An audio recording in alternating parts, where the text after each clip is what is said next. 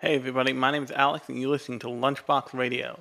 So before we get into what we're talking about this week, I just wanted to thank everybody for listening to my last episode on from Up on Poppy Hill. I had more fun than I thought watching that movie, even if it is kind of just okay. But I also really enjoyed doing my kind of thought process into what a anime streaming monopoly could look like. And if you've been really liking the Sunday shows, the next Sunday show is going to be on how you continue a series because I've been watching Korra and also I've been watching the original Teen Titans since Avatar has been renewed into the streaming consciousness because Avatar The Last Airbender is out in, in its entirety on Netflix. I had to go hunt down and buy Korra to be able to watch it. But um, Teen Titans is also available to stream uninterrupted all four seasons on HBO Max, and I've been going through that too. But that is not what we're talking about this week. This week we're talking about a the second film from Studio Ponoc, the off the studio that split off of Studio Ghibli once Studio Ghibli stopped making regular productions constantly. And that film is a compilation film, actually, called Modest Heroes. So let's get into it. スタジオポノック新プロジェクト始動たったカニーの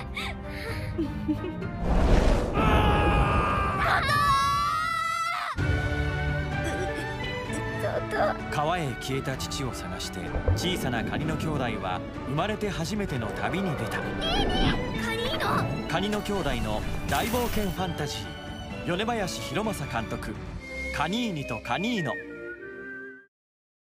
スタジオポノック新プロジェクト始動。メジャーデビュー。卵は食べさせないでください。卵ですか？野球好きの少年俊の唯一の敵は卵だった。母と少年の命のドラマ。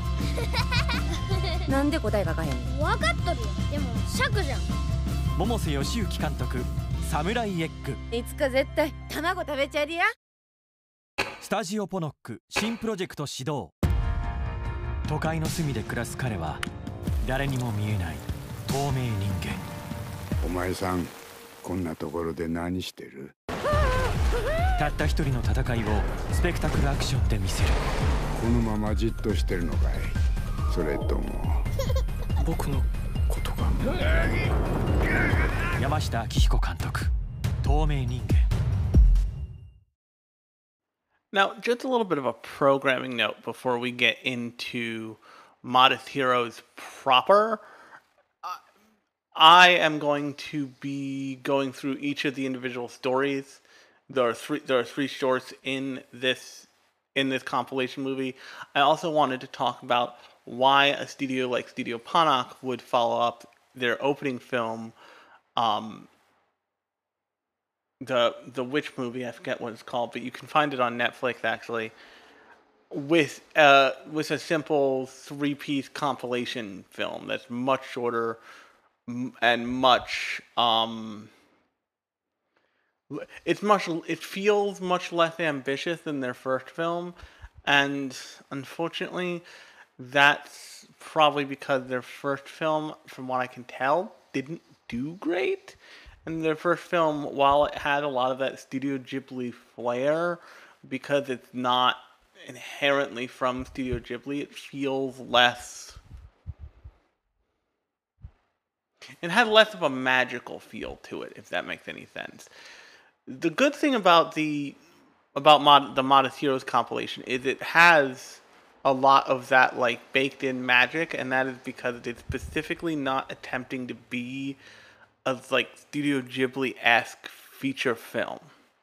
And I think that if there's any really big like meta narrative success out of this out of this compilation movie, of this um, shorts compilation, it is that that they have now messed around with three styles, told very, very different stories, and shown in at least one of the cases, they can tell a really great grounded story.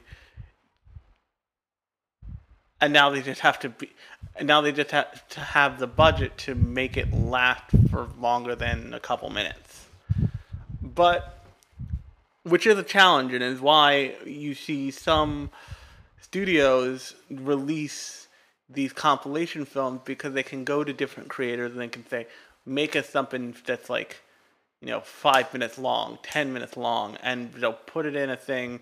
Think of something like um, the compilation that is now on and on Retro Crush Memories has Magnetic Rose, one of the most enchanting freaking pieces of animation, pieces of anime around. Um, Robot Carnival is another perfect example. Robot Carnival is a beautiful, beautiful animation compilation where one of the animations is just Katsuhiro Otomo being a weirdo about clouds for like five fucking minutes or something. So there is a upside to making compilations like this, but I think I think I would have preferred having five shorts instead of three. The reason why I say f- five instead of four is because it would have given them two more stories to tell, to, room for to tell two more stories, and I think there's really one, and this happens oftentimes with compilation movies like this is that there's one that stands above the rest, and I think the one that stands above the rest is Life Ain't Gonna Life Ain't Gonna Lose, which is the middle one, whereas Invisible and um, Kanani and Kan and Kanani and Kanino and Kanani and Kanino, the first short while they have great touches to them, they're less. They feel less like a full story, more like an experimentation. And while I think that's great, I would like the opportunity. The the rule is with portfolios, with art portfolios, is you start and end with your best stuff, which means that because you want the person looking at your stuff to come in and see your best and then leave and see your best. Everything else is a gradient and goes in the middle. I don't think that they started off with the best foot forward. I don't think they ended with the best foot forward in this compilation. If they had five, they'd have more room for middling uh, okay stuff and then they'd be able to start with something like life ain't gonna lose and end with something that was equally as good and interesting. Because and it's less the problem with the canino with the with the canini and canino which is gonna drive me nuts um short which i'll get into in a second but the invi- the short the third short invisible it just seems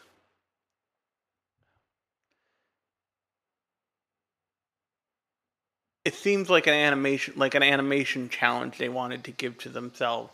And it doesn't have this the full feel neither it doesn't have the full feeling of something like of something like life ain't gonna lose because like i keep saying i think that's the standout short in this. If you wanted to go and seek out one short from this to watch that's the one i would watch that said, let's get into the first short, Caninin and Canino, because while Life Ain't Gonna Lose is the standout, I think that this is the next best one. And that's because they have a lot of really clever design moments. They have a, a great idea of what a monster girl would look like in the Dragonfly Girls that this short opens up with. And they do something that's pretty smart. Generally, when you use CG in anime, you're trying to compensate for uh, not wanting not not wanting to draw mechanical designs every time. And when I say that, I mean you see tons of terrible anime CG cars. You see tons of like just CG blocky things, or you see like bad character CG that like rips you out of the show almost immediately. This isn't the case. What they do with the CG here is they, by texturing it the way they do and by using it for the scariest moments of the of the short like when a fish shows up they get, they use the like sh- ru- they use the square peg in a round hole effect of that CG can have in anime to its advantage. Because the premise of the story is you have this crab is you have these crab people who are a family who live underground. And um this at least this short there's al- in most of the shorts there's almost no talking. But the the, this one has the crab people has crab people living below the surface and they use a lot of like crab biology rules to make a um situation where the mom's not around. The mom is pregnant you, you find out in like the m- middle third of the short the mom is pregnant and she leaves to go to the beach and ha- and have her babies so by the end of the by the end of the um, short, the mom comes back with new babies. But in the middle, you have, and I love this. You have Crab Dad and his two crab children, and Crab Dad is like gruff and like manly, and the and Kanina and Kanino, the two the two brothers are know, I'm thinking about the two brother trailer from Rick and Morty. God damn it! But the tr- the two brothers um, are these like crab hunting tribe kids, and in a water torrent, their father gets taken away from. They get gets basically dr- drifted away from them, and they go on this journey where they find a dragonfly wing and they you know they hunt down their father. But at the end of this journey is this big scary fucking fish. And i mean we've all seen fish. Generally speaking they are not scary motherfuckers but that's because we're the size of humans. We're not like the size of like a gashapon toy basically. And these and at first the father's like no don't come get me makes the like go away motion because he's hi- he's injured and he's hiding from the fish that injured him because it wanted to eat him. And kanina and kanino much like actually much like the video game brothers through their like little quest to go find their father have grown a lot and have learned a lot and they you know distract the fish with the dragonfly wing and they get to their father and they get their father out. But the reason why they get their father out is not because of them doing this successfully. The older i don't know which one is the older one. I think it might be canino. It, is like ready to fight this fucking fish and he's like a couple inches tall and the fish is coming for him and then all of a sudden like two almost chopstick ends come in and just like pluck the fish out of the water. And you look up and the camera pans up and you see it's like a giant like pelican thing. And you're like oh circle of life saves them not heroics. But that's it it's a fun little interesting short uh crab dad is very good. The fit the fish when i say the fish is terrifying the fish is terrifying. Um and i have my last note is saved by bird god. But uh, oh and the other thing i wanted to say is that the opening dragons like the dragonfly girls have this very Fern Gully vibe. And if you've never seen Fern Gully, A, Robin Williams plays a rapping bat with an electrode stuck to his head.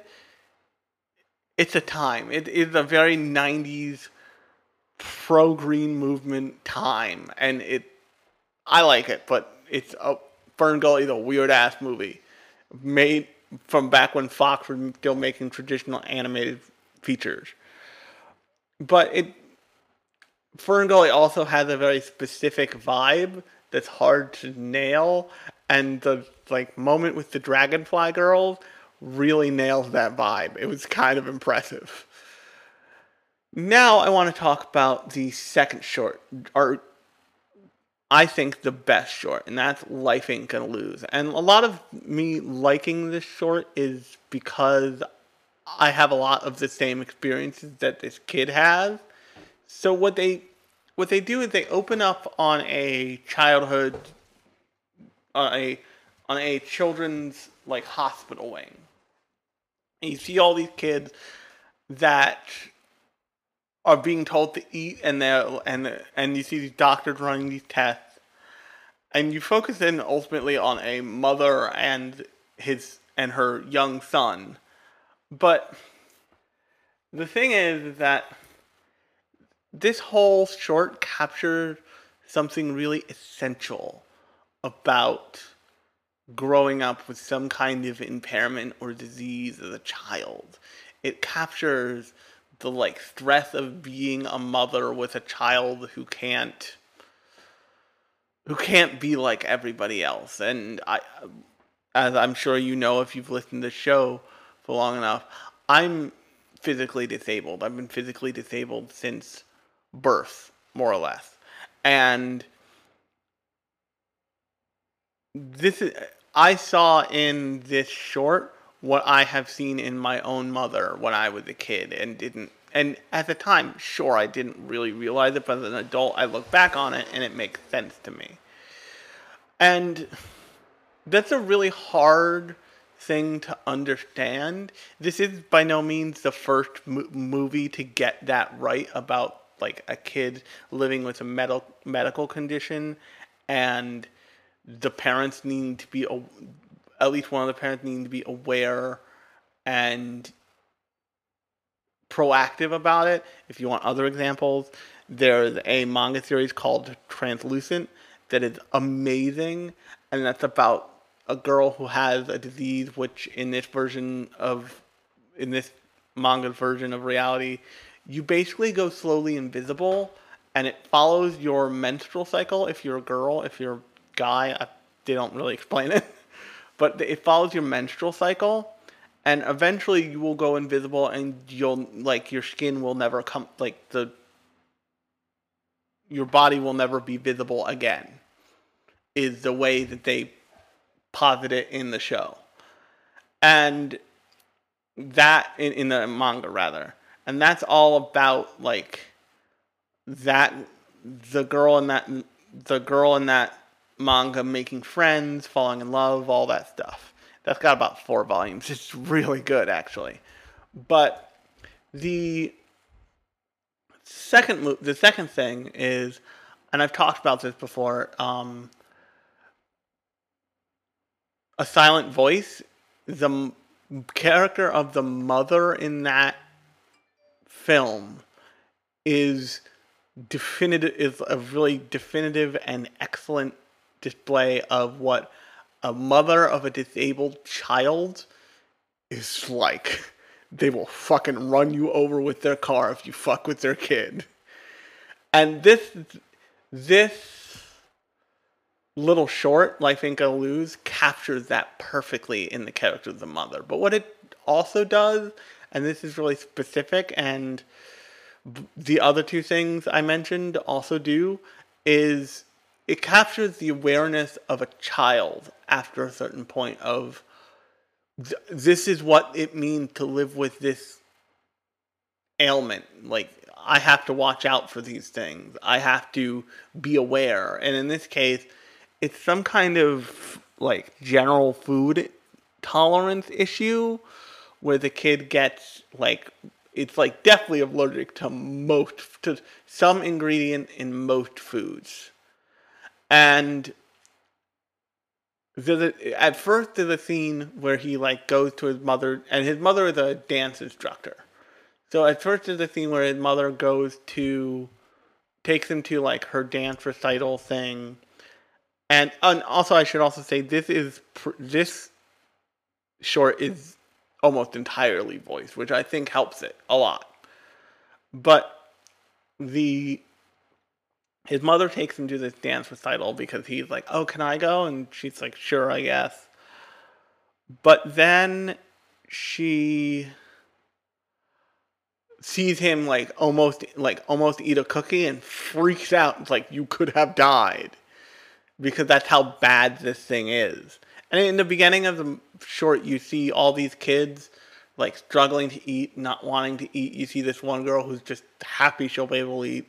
She seems like she'll be able to eat school lunches with her friends again, which is like a touching, sad moment. But in this scene, it's specifically there to put it in the kid's head like, this is my reality. And this is what I need to think about. And then you have a scene where he's at home by himself, and he's got two parents, by the way. It's not like a single parent situation, but they certainly focus on the mother. He, you get the scene later on, towards the end of the short, where he is by himself and he gets a thing of yogurt and he like picks up the spoon, puts it in his mouth, and he like half remembers thinking, This no way this is bad for me. Looks on the back of the label, freaks out when he sees the the ingredient list, runs and gets his like EpiPen thing, and runs outside to try and get help. Calls his mom, is like, Mom, I did something wrong. I fucked up. And his mom is like, I'll be right there and he thinks he can make it to the hospital, so he like is running with the EpiPen. His mom like meets him at the stairs as he's collapsing, or I think a neighborhood woman meets him at the stairs as he's collapsing. Sticks the EpiPen in his in like his thigh, and he wakes up as he's going into the as he's going as he's being like carted into the ambulance. And in the beginning of this movie, he like loses a tooth of this short. He loses a tooth, and they have to. They have a really great touch here that is difficult to understand unless you've been a person or have been related to a person who spends a lot of time in the hospital. The mom like looks and sees that he had got a new tooth growing in and she's like, "Hey, your tooth is growing in," and instantly snaps him out of this like constant fear that he, this like cycle of fear that he's stuck in, and he's like, "Oh yeah," and it makes this like ambulance ride into this like very casual, everyday thing, and that's really important for growing up the way that that kid will grow up, the way that I grew up. Is you need to you need to feel like it's your version of normal, not like it's the world's definition of normal. Which I think, and the like the way the world is now, we're all learning that there is no definition of normal. We just all thought there was. So that's that is easily the best short in the bunch. If you're looking to watch one short from Modest Heroes, I would watch that one. It is phenomenal. Now, the last short is Invisible. And, oh, and also th- this weird. Uh, the reason why I didn't mention it is because it's not super important. There's this weird moment where he's picky about eggs, but eggs are one of the th- things he can eat. So his mom keeps trying to feed him eggs, and he keeps like freaking out at him because in they have a chicken coop at his school, and he's like, uh, "I'm not eating something that came out of a chicken butt." and the end of the movie is him picking up an egg and turning it into a little samurai egg and putting it back in the chicken coop, and it's it's very adorable. It's like very adorable, but it, the last the last short is really where I like I said in the beginning of this episode. It feels like a test of an animation concept, less more than a fully realized thing. And it's a short called Invisible, and you follow this invisible this guy who is like permanently permanently invisible, kind of like the translucent thing I described. He is permanently invisible. He wears glasses, and they design this invisible man in a way where you can you can see him. You can't see his face, like the face is gone. It's it's a um it's a what's her face situation from um My Hero Academia. The um the invisible girl from My Hero Academia. It's one of those things. And so he's wearing clothes, he's like in a business suit, and it turns out he works at a car dealership. And the thing that this is trying to get across is that he is fundamentally ignored. Is that the invisible thing isn't just an affliction, he is he is ignored by most people and he is dismissed by most people. Only because he's the point of view character for this short, it creates this rather impressive portrayal of loneliness and of like what being a neglected person is like. And the short end, this whole short takes place during like an overcast and then rainy day. And a scene where, and I actually appreciate this a lot. The scene where he's like sitting on sitting on a curb and he's just had this like brush brush with death basically because the thing I haven't told you till now is he carries around this like tiny oxygen canister. and he never does anything with it, and you find out that that's the thing that gives him enough weight to stay on the ground. If he didn't have it, he'd float up into into space and die. And he just like gotten so depressed that he's like, I can't deal with it anymore. He throws away the canister and then he freaks out and he's like, Oh no, I shouldn't have done that. I don't want to die. And he almost gets to it, but then he doesn't. It blows away. And but he gets this pickaxe basically. And so he's sitting on the steps down to a river with this pickaxe across his lap so he stays put. And he's just defeated. And this old blind man comes up to him. And the blind man has an umbrella and he's got a seeing eye dog. And the seeing eye dog is interested in the invisible guy. And the blind man goes, That's unusual for you. And the invisible guy's like, You can see me? He's like, I can see you quite well. It's fine. Don't worry about it. And in that moment, is the best part of that short because it is, for all intents and purposes, two people that society does not pay enough attention to. It is two basically disabled people that society is not equipped to acknowledge. Acknowledging each other and really seeing each other as they like pass like trains in the night kind of thing. And that's a really that's a really interesting thing. And then it jumps from that into him saving a baby.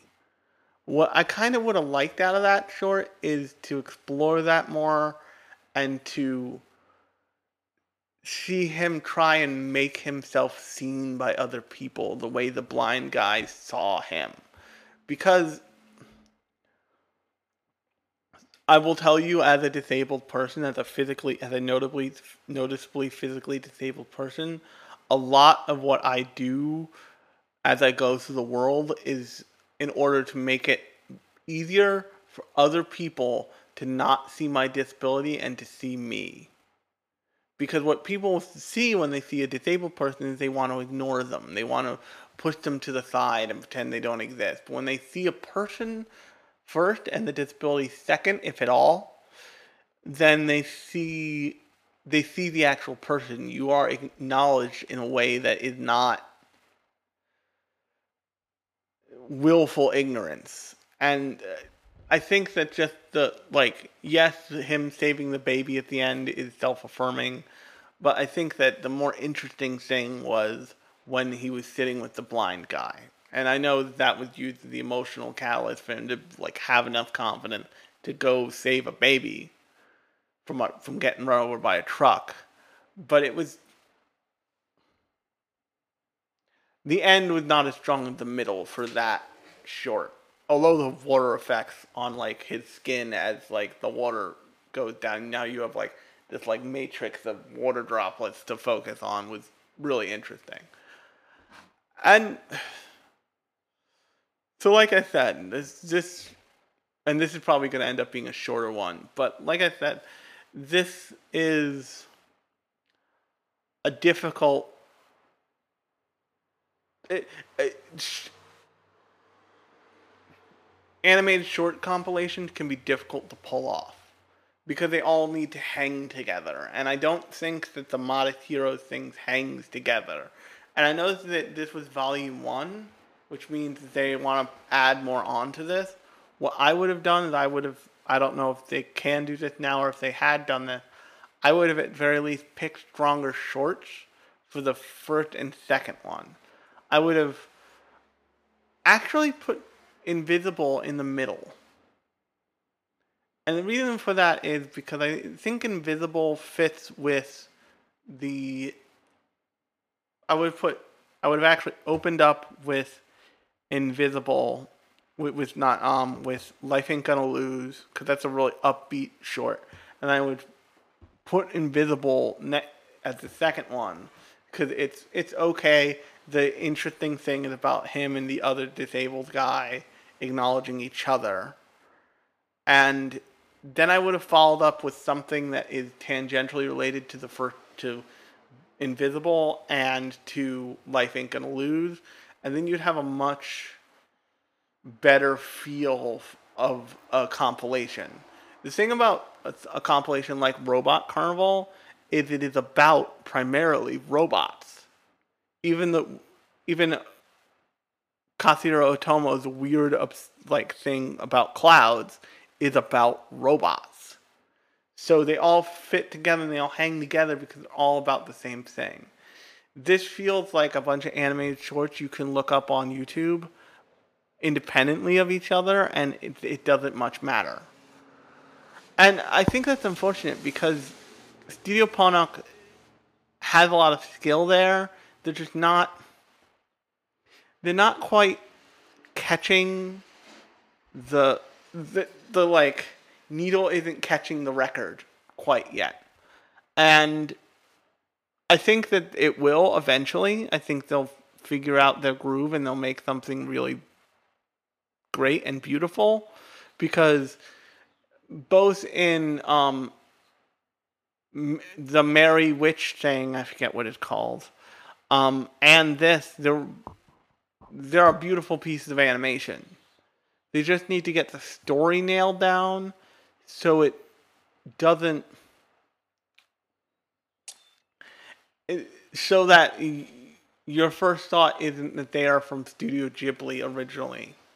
That makes any sense. So their first movie felt like a studio felt like a off-brand Studio Ghibli movie, quite frankly.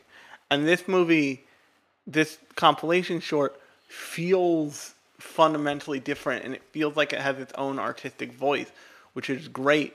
But the stories just, with the exception of once again, life ain't gonna lose, just don't feel they don't feel good enough entirely. And I, I hate to say that, they just don't feel good enough. And because they don't feel good enough, but also because they don't have a unifying thing, they don't hang together in a way that makes you want to, you know, go watch this whole thing. And on that note, I think this is where I'm going to end it. But I have been Alex, and if you like the program, you can subscribe to this podcast in whatever you're using to listen to me right now. I release new weekly episodes every third day with a Sunday edition every Sunday. so you can look forward to both of those. If you want to help the podcast, you can give me a five star rating wherever you're listening, although iTunes helps the most. But until next time, I will talk to you on Sunday with my episode about continuing a series.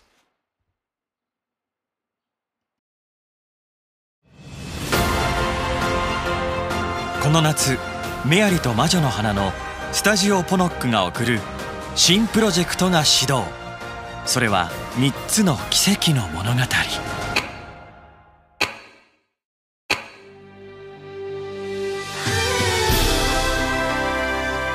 川へ消えた父を探して小さなカニの兄弟は生まれて初めての旅に出た。カニの兄弟の大冒険ファンタジー。米林博正監督「カニーニとカニーノ」メジャーデビュー！野球好きの少年俊の唯一の敵は卵だったなんで答え書かへんねん。分かっとるよ。でも尺じゃん。母と少年の命のドラマ。百瀬義行監督「サムライエッグ。いつか絶対卵食べちゃりや。お前さんこんなところで何してる」都会の隅で暮らす彼は誰にも見えない透明人間。たった一人の戦いをスペクタクルアクションで見せる。山下明彦監督「透明人間。僕のことがこの夏3つの愛と感動のエンターテイメント。小さな英雄カニと卵と透明人間。